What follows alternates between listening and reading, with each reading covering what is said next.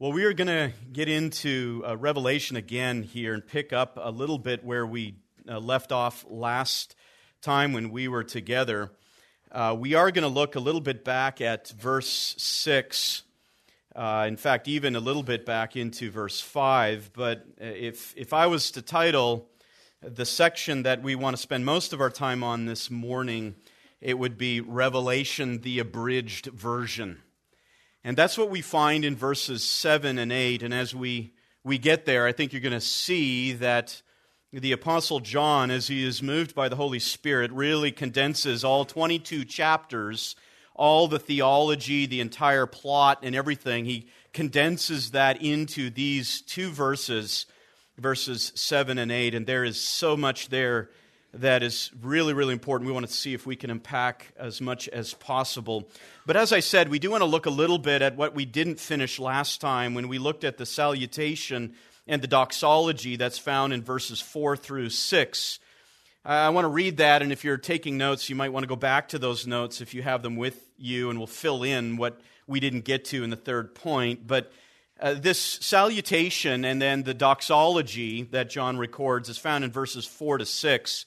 And he writes this John, to the seven churches that are in Asia, grace to you and peace from him who is, and who was, and who is to come, and from the seven spirits who are, who are before his throne, and from Jesus Christ, the faithful witness, the firstborn of the dead, and the ruler of the kings of the earth. We looked at those verses last time and saw not only do you have the needy address, these were seven churches in Asia Minor who were in different stages or different categories of, of uh, spiritual health. Some of those churches uh, were complacent, some of them were compromising, and still others were suffering. And it is to those churches that John addresses this book.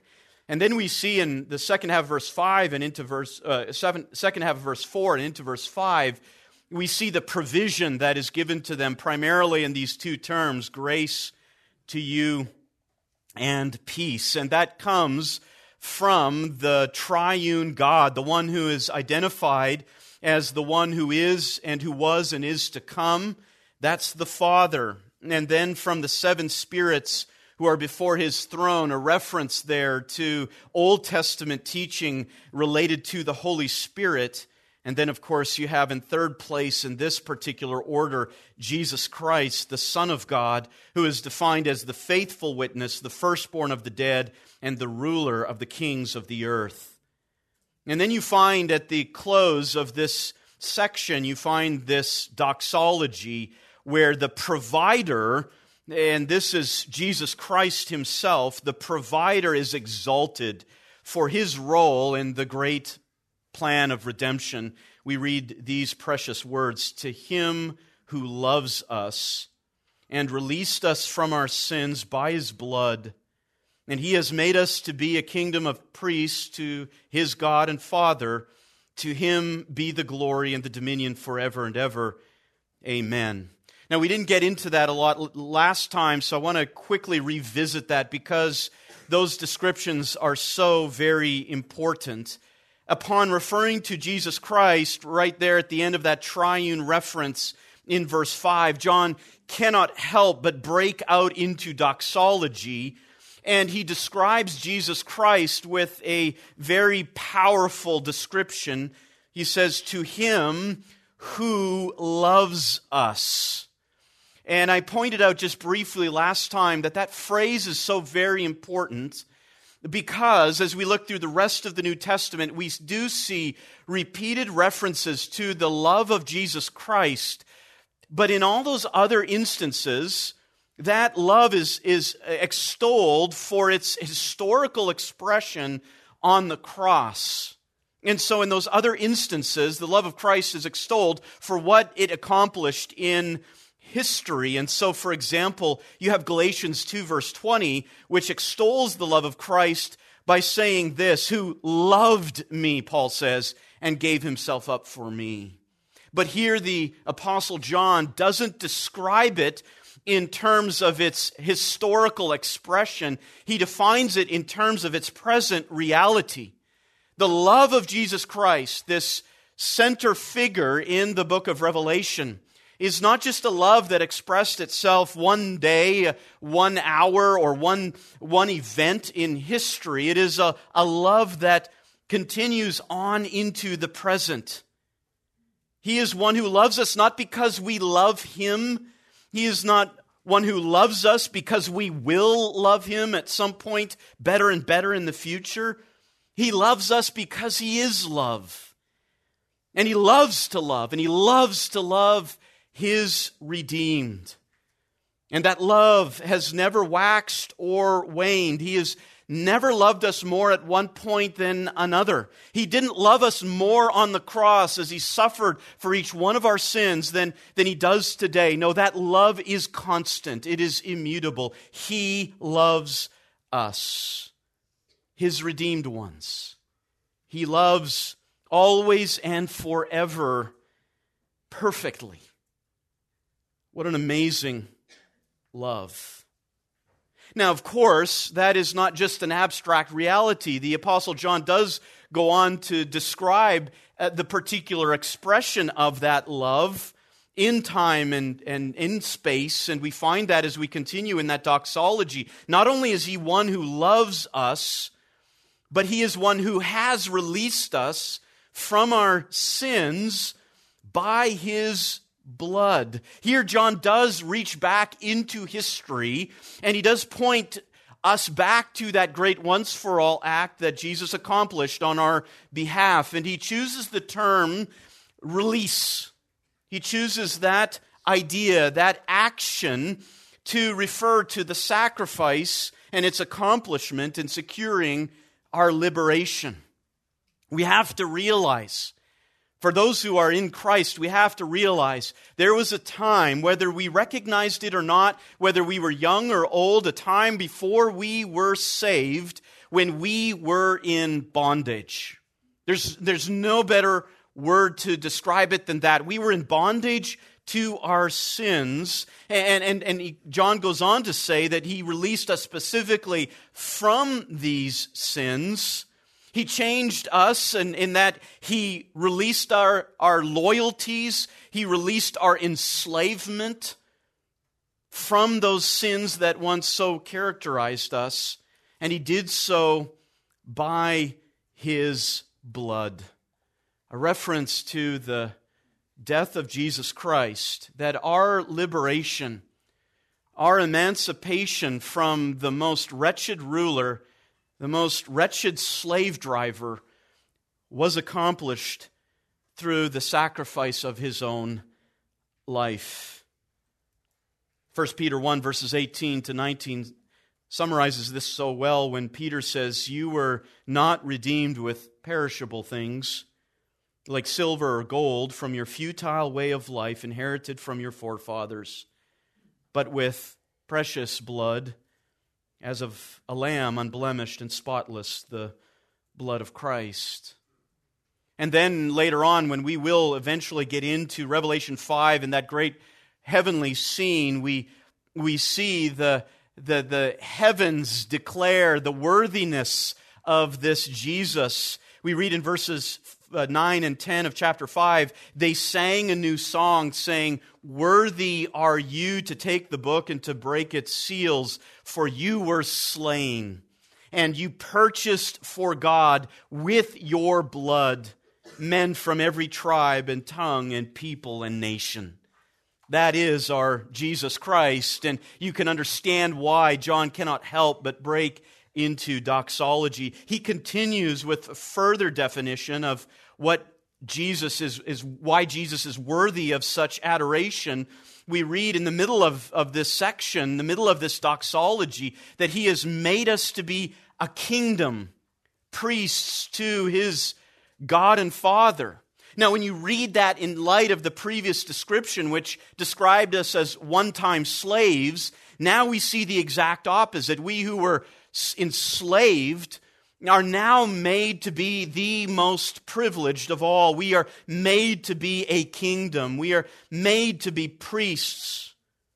The idea of a kingdom here, notice it's in the singular. It represents that, that unifying work which Christ has done to those very uh, recipients of this grace from every tribe and every tongue are brought together into one people, a kingdom, who are fit to be ruled by and rule with Jesus himself, who in the previous verse, if you look at verse 5, himself is described as one who is the ruler of the kings of the earth. And we are called priests in that individually we are members of a priesthood, intermediaries who stand between God and, and men. And you could look at what Peter writes in 1 Peter 2, where he extols that wonderful privilege. That certainly refers, that description in, in, in, in, Revelation certainly refers to our status even now. We, we are a priesthood.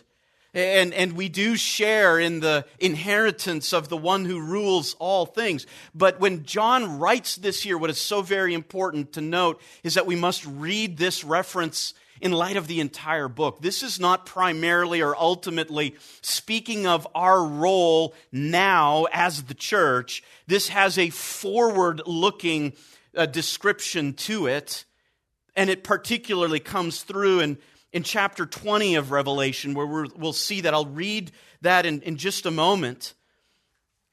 But what the Apostle John does here is say that this is what Jesus Christ has secured for us.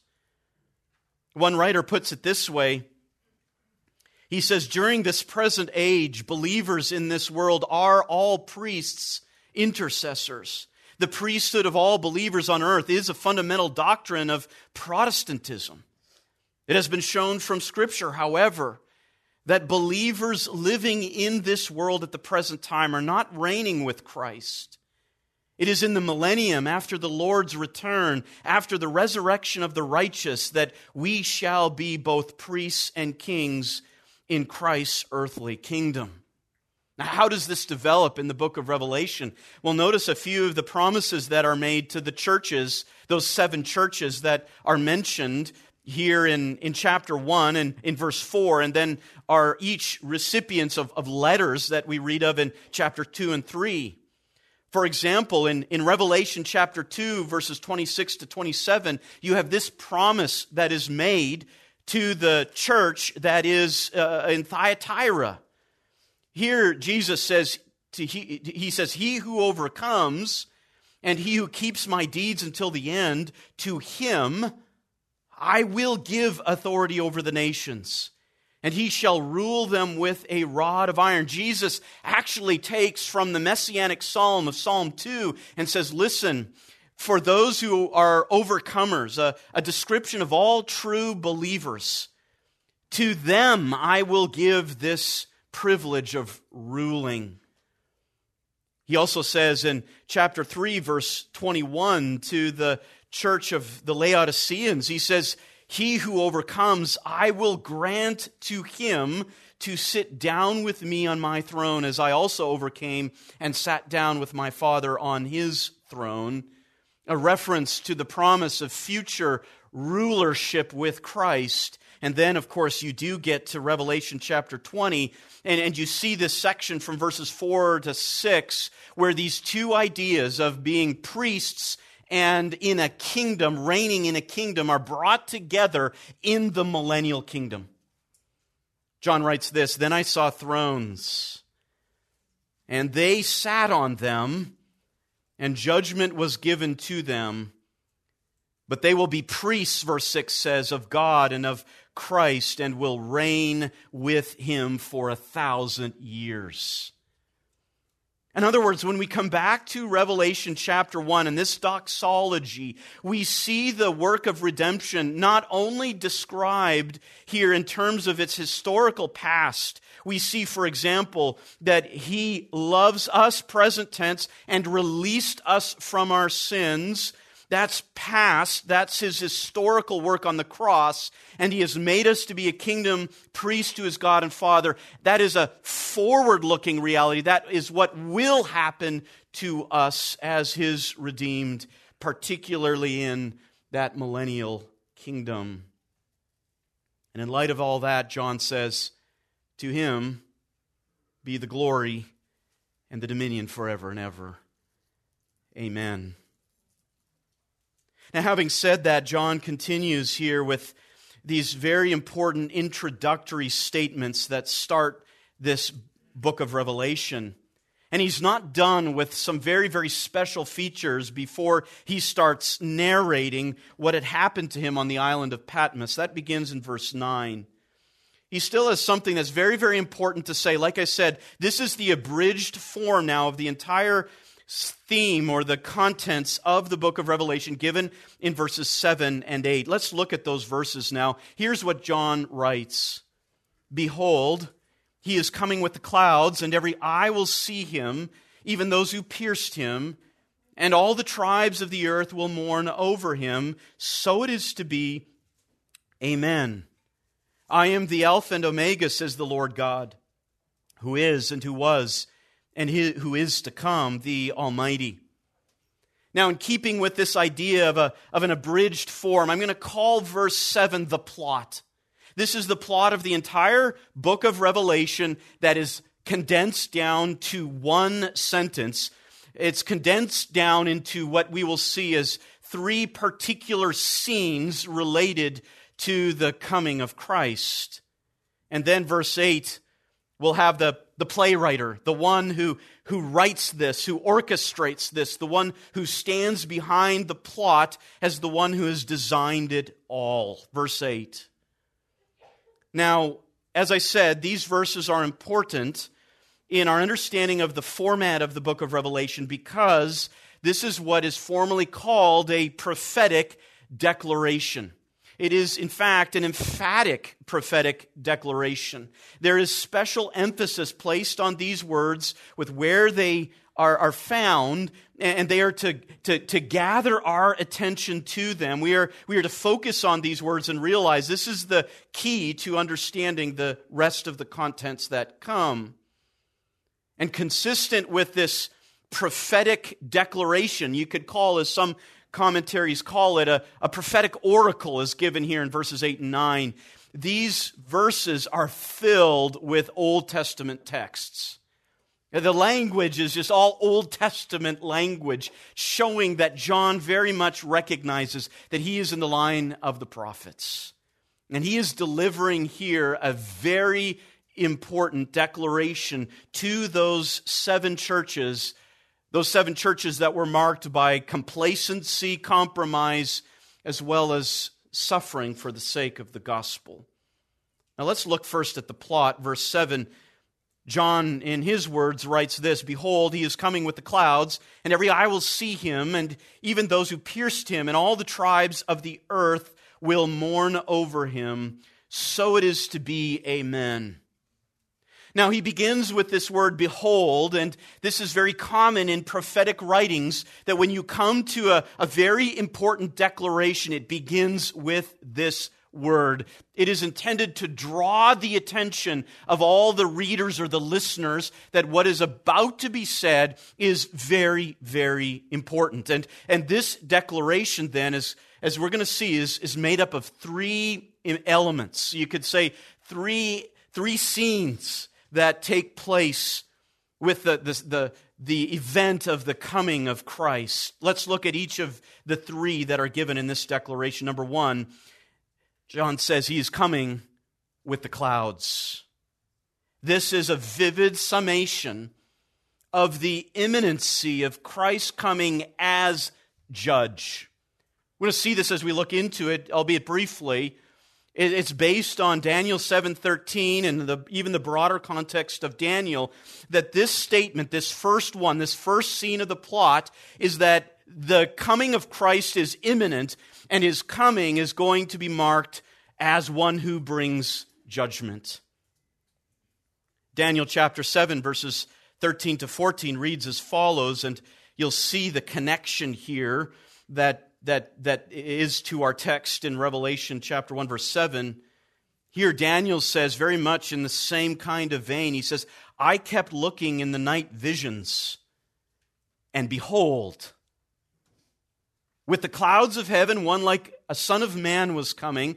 And he came up to the Ancient of Days and was presented before him. And to him was given dominion, glory, and a kingdom that all the peoples, nations, and men of every language might serve him. His dominion is an everlasting dominion which will not pass away, and his kingdom is one which will not be destroyed. What Daniel is describing there is is that inauguration of the messianic kingdom in which the Son of Man will reign from Jerusalem on this earth and will exercise perfect dominion from the east to the west, north to the south. Now, what's amazing about this statement is that you have two key figures here and we'll talk about this a little bit more in just a moment, but notice you have the Son of Man being presented to the Ancient of Days. Keep that in your thoughts. But as we keep going, what is important here to note is that the Son of Man appears with the clouds of heaven. With the clouds of heaven. Now, Jesus himself picks up on this in his Olivet Discourse as he describes himself in that second coming. Remember, when Jesus came the first time, he did not come uh, in the clouds of heaven. He came in, in abject humility, being born of a virgin, being born and laid in a manger, being born in that stable. But now he will come in the, in the clouds. Matthew 24, verse 30. Jesus is already speaking of that future return. And he says, And then the sign of the Son of Man will appear in the sky. And then all the tribes of the earth will mourn, and they will see the Son of Man coming on the clouds of the sky with power and great glory. Indeed, if we think of Jesus and we, we think of his role in the whole plan of redemption, that there is a title that we can give to him, and that title is He is the Great Coming One. And, and, and we see that the, the history of redemption always revolves around his coming. Now, in the first coming, of course, as we saw when he comes to, to provide that atonement for sin, that, that coming is in humility. Uh, John the Baptist, for example, says in Matthew 3, verse 11, he says, As for me, I baptize you with water for repentance. And, and he knows, and he, he refers to the Messiah with these words, But he who is coming after me is mightier than I. He is the coming one. A little later on in John the Baptist's ministry, when he was put into prison, he was waiting for the Messiah to, to make his move. And so, in that uh, that expression of his own, his own human limited knowledge, he, he says this. He sent word by his disciples to Jesus with this question Are you the expected one? Literally, are you the coming one? Or shall we look to someone else? And of course, Jesus did come that first time in humility. He came that first time to provide the atonement for sins. But we also know that he ascended. In fact, here we have in Acts chapter 1, verses 9 to 11, another important text that describes his ascent, but also promises his future coming. After Jesus had said these things, he was answering questions that the disciples had about the future kingdom. After he had said these things, Jesus, according to Acts 1, was lifted up while they were looking on, and a cloud received him out of their sight. And as they were gazing intently into the sky while he was going, behold, two men in white clothing stood beside them. And they also said, Men of Galilee, why do you stand looking into the sky? This Jesus, who has been taken up from you into heaven, will come in just the same way as you have watched him go into heaven. Again, a reference to the coming, the return of Christ in the clouds. And of course, if we would read on in Revelation and get to the actual description of that coming, we see that in Revelation 19. Let me just read two verses of Revelation 19, verse 11 and verse 14, describe in part that coming of Christ. Here, John records this And I saw heaven opened, and behold, a white horse, and he who sat on it is called faithful and true. And in righteousness he judges and makes war. And the armies which are in heaven, clothed in fine linen, white and clean, were following him on white horses. Going all the way back to Daniel and, and, and tracing this through we realize that the idea of coming with the clouds not only means that Jesus' coming will come from above, but that reference to the clouds is an, also a reference to divine judgment. And we can look at Christ described in these terms with these kinds of ideas. Jesus Christ is that divine warrior. In fact, we can call him the great cloud rider. And that is very much an Old Testament theme that we find in the prophets that God, when He exercises judgments, He does it through the clouds. Isaiah 19, verse 1 An oracle concerning Egypt Behold, the Lord, Yahweh, is riding on a swift cloud and is about to come to Egypt. Jeremiah 4:13 Behold he goes up like clouds, and then his chariots like the whirlwind. His horses are swifter than eagles. Woe to us, for we are ruined. Nahum 1 verse 3 The Lord is slow to anger and great in power, and the Lord will by no means leave the guilty unpunished. In a whirlwind and storm is his way, and clouds are the dust beneath his feet. The cloud here in Revelation chapter 1 verse 7 is a reference to the imminence of Christ's return to judge. He is the great cloud rider and that judgment is imminent. Not only do we have a description of that, though, look back at verse 7 of chapter 1, Revelation chapter 1. Behold, he is coming with the clouds. It's expressed in that present tense way to, to indicate he's already on the way. He's that close. But the second description here is that every eye will see him, even those who pierced him.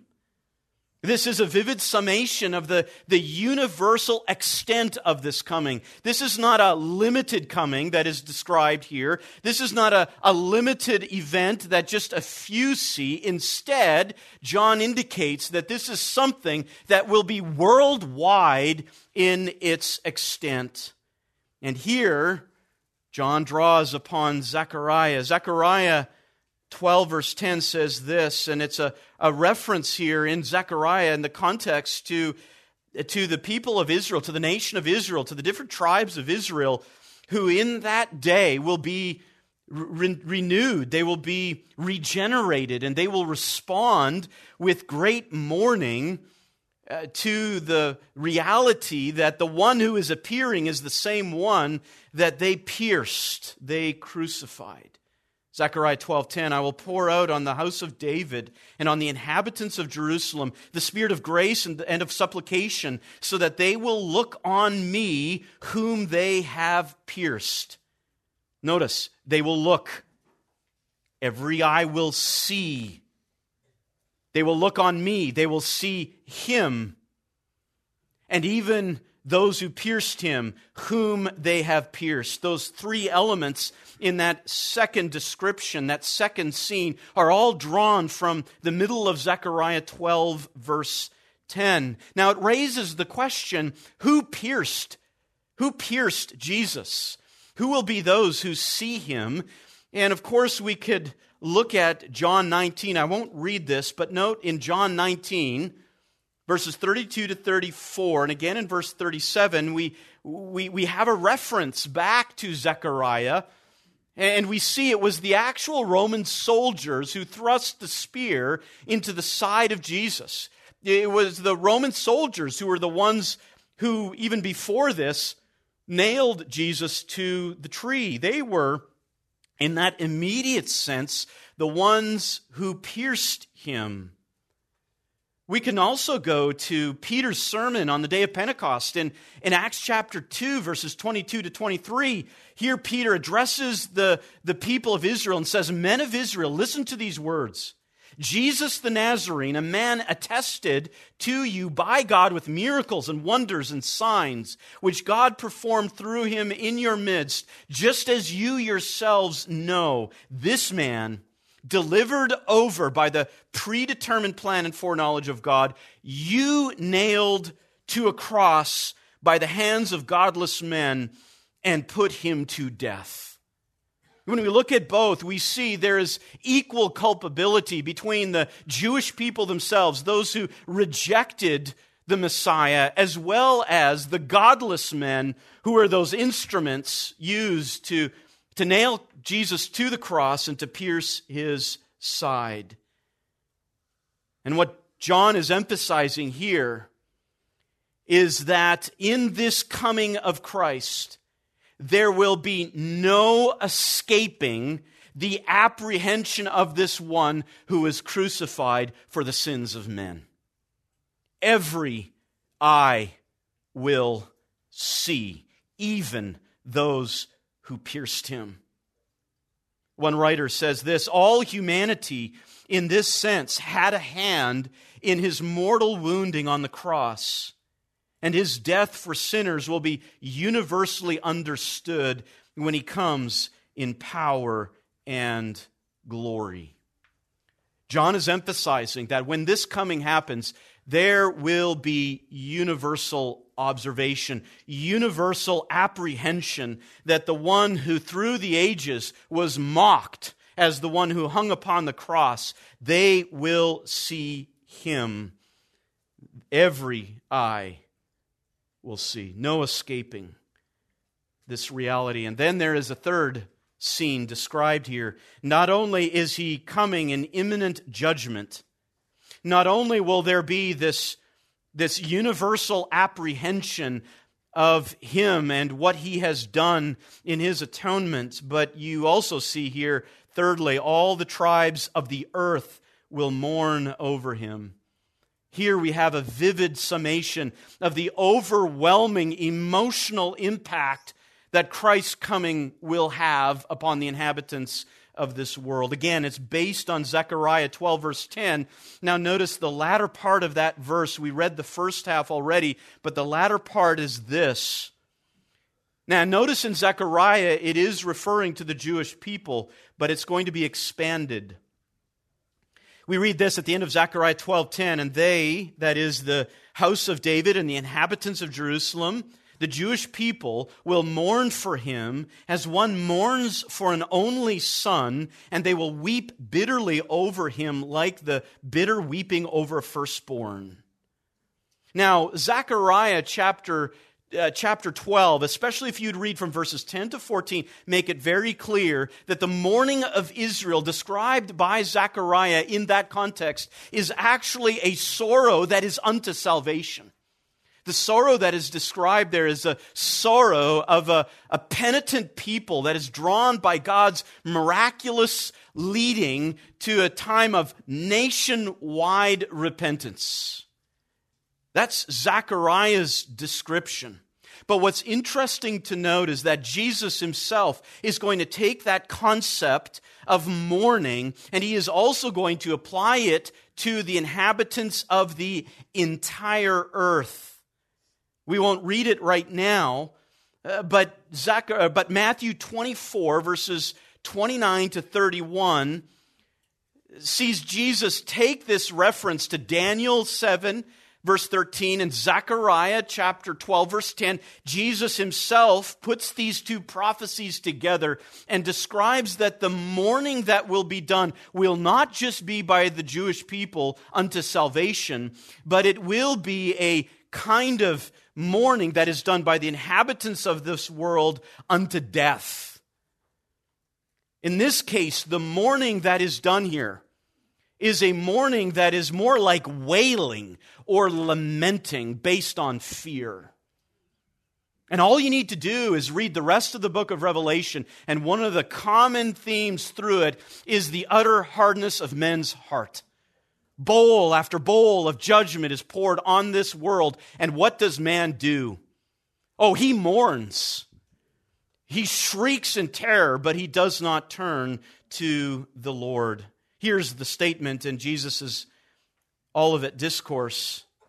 He says, beginning in 24, verse 29 Immediately after the tribulation of those days, the sun will be darkened, and the moon will not give its light, and the stars will fall from the sky, and the powers of the heavens will be shaken. And then the, son of the sign of the Son of Man will appear in the sky, and then all the tribes of the earth will mourn.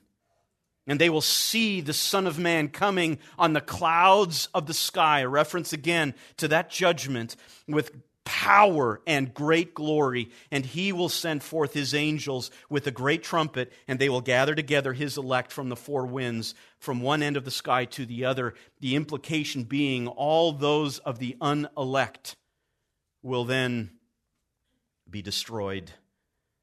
And we see that in Revelation 19, verse 15, the actual prophetic description of what this will look like. And this, we can understand why, brings the shrieking, the dreading, the lamenting of hard man to the appearance of this coming ruler.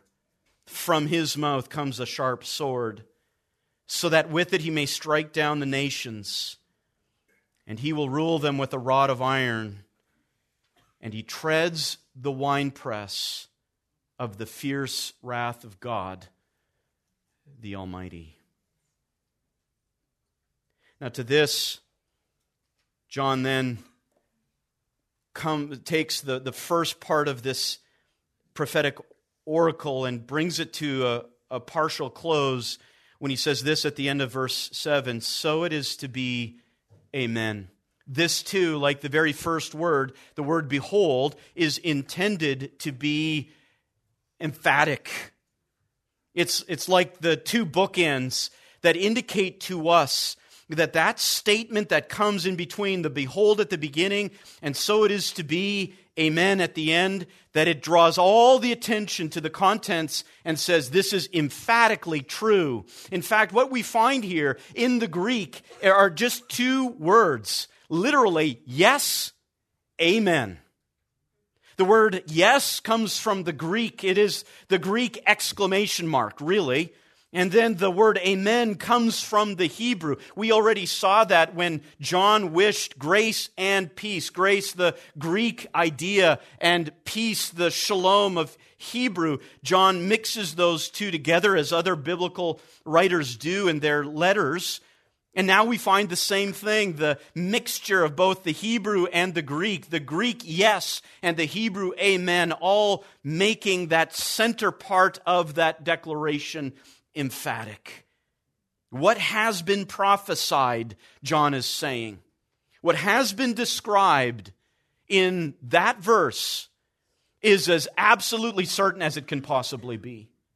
There is no possibility that that will be altered in any way. This is a declaration from a God whose word never fails. In fact, that's what we come to then in verse 8. As John now, in this prophetic declaration, records the words of the originator of this plot, the playwright.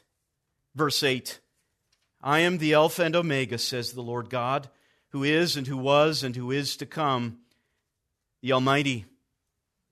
Now, what begins this particular statement is also uh, a word that should uh, that, that should cause us to immediately take notice. Here you have that very famous declaration that is in, found in both the Old Testament and in the New Testament that this is a declaration made by deity. In the Old Testament, it is God who appears to Moses in that burning bush and says those those tremendously shocking words to Moses I am. We also read that of Jesus in the Gospels, where Jesus will use the same formula and say, I am. And that reality has actually led to the, the, the, debate over who is actually speaking verse 8. And it is very easy to think that this is Jesus who speaks verse 8. And some commentators will take that, but it is best to see, as we are going to go through the, the, the titles used here very quickly, to see that this is a description of the Father. These words come from the Father's mouth. This declaration is made up of four titles. Let's look at them really quickly. Number one, he says, I am the Alpha and Omega. This is the first instance in Scripture where this exact title is used, although it'll be used again two other times in the book of Revelation once by the Father in 21 verse 6, and then once by the Son in 22 verse 13. The Alpha and Omega. The, that, those words refer to the very beginning of the Greek alphabet and the very end. And they emphasize, as, as we see here, they, they emphasize uh, the eternality of God. And this very much is an Old Testament idea, a description for who God is, although in other terms. For example, Isaiah 41, verse 4. In the, this context of Isaiah from chapter 40 to 48, Yahweh puts himself on the dock. Israel had gone to, to, to, to other gods, the other gods of the nations. And God says, okay, let's compare me with those other gods. And one of the key emphases in that comparison is that Yahweh is eternal and the other gods are not. Isaiah 41 4, who has performed and accomplished it, calling forth the generations from the beginning? I, the Lord, am the first and the last. I am He. 43 verse 10 You are my witnesses, declares the Lord, and my servant whom I have chosen, so that you may know and believe me and understand that I am He. Before me there was no God formed, and there will be none after me. Isaiah 44 verse 6 Thus says the Lord, the King of Israel and his Redeemer, the Lord of hosts I am the first and the last, and there is no God besides me. This title emphasizes God's eternality. He is before, He is above, and He is beyond all history. He is history's origin, and He is history's end. But not only do we have that title, we also have the title in verse 8 of the Lord God. This, too, was a very common designation for God the Father in the Old Testament. Exodus 20, verse 2, for example I am the Lord your God. I am Yahweh your God, who brought you out of the land of Egypt, out of the house of slavery. In the, in the great Shema of Deuteronomy 6, verse 4 Hear, O Israel, the Lord is our God, the Lord is one. And this title here emphasizes God's authority. As the playwright to this plot, he has all authority. There is no one like him. He alone is worthy to reign. Revelation chapter 11 will, will draw this out as, as the 24 elders in verses 16 and 17 give praise to God the Father, calling him, O Lord God the Almighty because you have taken your great power and have begun to reign. Revelation 19, verse 6, another, another expression of praise. Hallelujah, for the Lord our God, the Almighty, reigns. And in Revelation 22, verse 5, there will no longer be any night, and they will have no need of light of a lamp nor the light of the sun, because the Lord God will illumine them and they will reign forever and ever. Number three, he is also called the one who is and was and who is to come. We looked at this title used to describe the Father already back in verse 4. We won't spend much time here on this one, but this is taken from Exodus 3, verse 14, where again you have that very, very important moment where when Yahweh reveals himself to Moses at the burning bush, and Moses said to God, Behold, I am going to the sons of Israel, and, and I will say to them, The God of your fathers has sent me. Now they may say to me, What is his name? What shall I say to them? And God said to Moses, I am who I am. Thus you shall say to the sons of Israel, I am has sent me to you. The idea of who is and who was emphasizes God's immutability. He is the great I am, the one who never changes. And he is the one who, in that never changing, immutable essence, is going to manifest that into space and time as he comes through the Lord Jesus Christ to judge this earth. We also find a fourth title that is used here the Almighty. Another title very common in the Old Testament and usually translating either the Hebrew word Shaddai or the Hebrew word Sebaoth. He is the Almighty or the, the Lord of hosts. It is found nine times in this book of Revelation, and only one other time in the New Testament in 2 Corinthians 6.18. But otherwise, it's reserved to the book of, of Revelation. It is a constant designation for God the Father, and this title here emphasizes God's omnipotence. He possesses dominion over all things and will have victory over all of his enemies. Now let's step back for a moment and see what is being emphasized in this prophetic declaration. This is what we must catch as we move forward. Number one, the plot. It all has to do with the coming of Christ, and we can define it in terms of those three ingredients. It is imminent judgment, it is universal in extent, and it will have overwhelming impact. That is the, the description of the coming of Christ. And then we have the playwright here in verse 8 the great I am who is the one who has, who has put this story together. And these are the four qualities, the four attributes or perfections that he emphasizes as the one who's the playwright here. He is the eternal one. He is the one with ultimate authority. He is the immutable one. And he is the one with infinite power. As we draw this all back to our understanding of the book of Revelation within its context, why was this so important for the seven churches and why is it so important for us today? First of all, remember that the churches, as we will find out in greater detail, those churches were complacent, they were compromising, and only a few of them were suffering because of a, a good witness for Christ.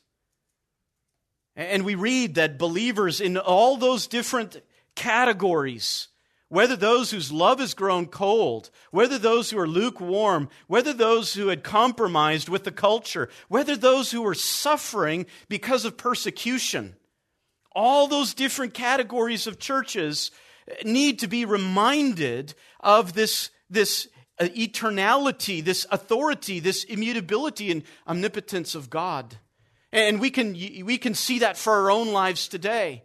Whether you are a, a believer who's struggling with compromise in this world, the culture is, is too alluring for you, and you're syncretizing the ideas and behaviors into the Christian life and trying to make that work, or, or whether you're just complacent, your love has grown cold, you're like the Ephesians who do a lot of good things and have a lot of good doctrine, but you just don't have that zeal for Christ, that first love or you might be one who is walking the right way and facing the consequences.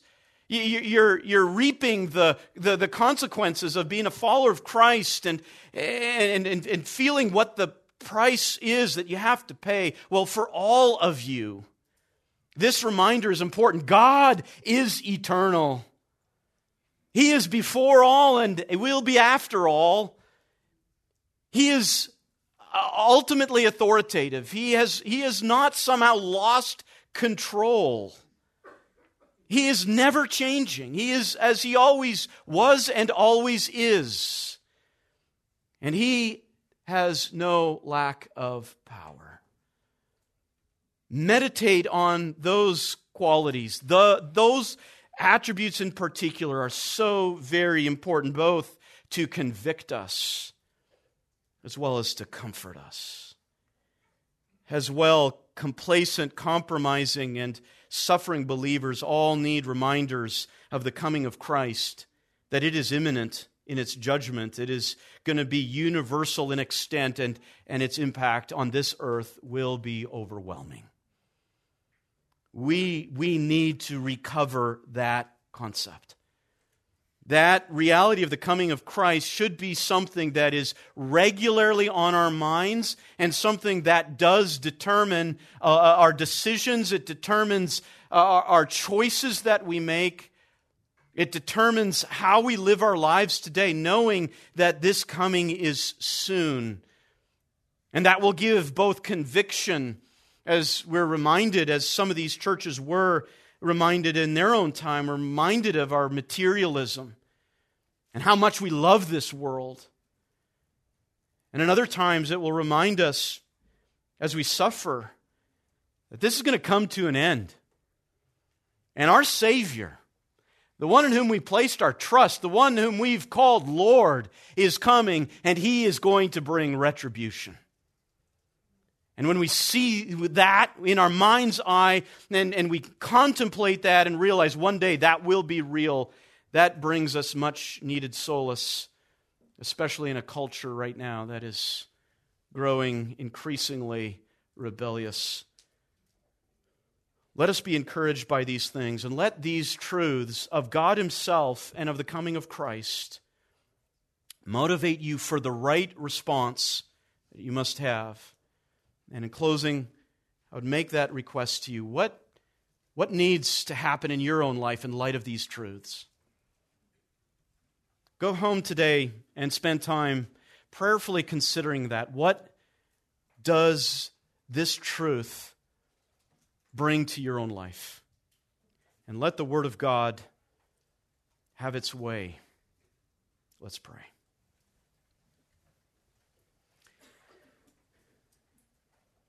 Father, we are so very grateful for the words of this text which speak directly to our need, though written so many centuries ago to a very a different context, a different place in the world, to a different set of churches. We see that these words also perfectly apply to us today.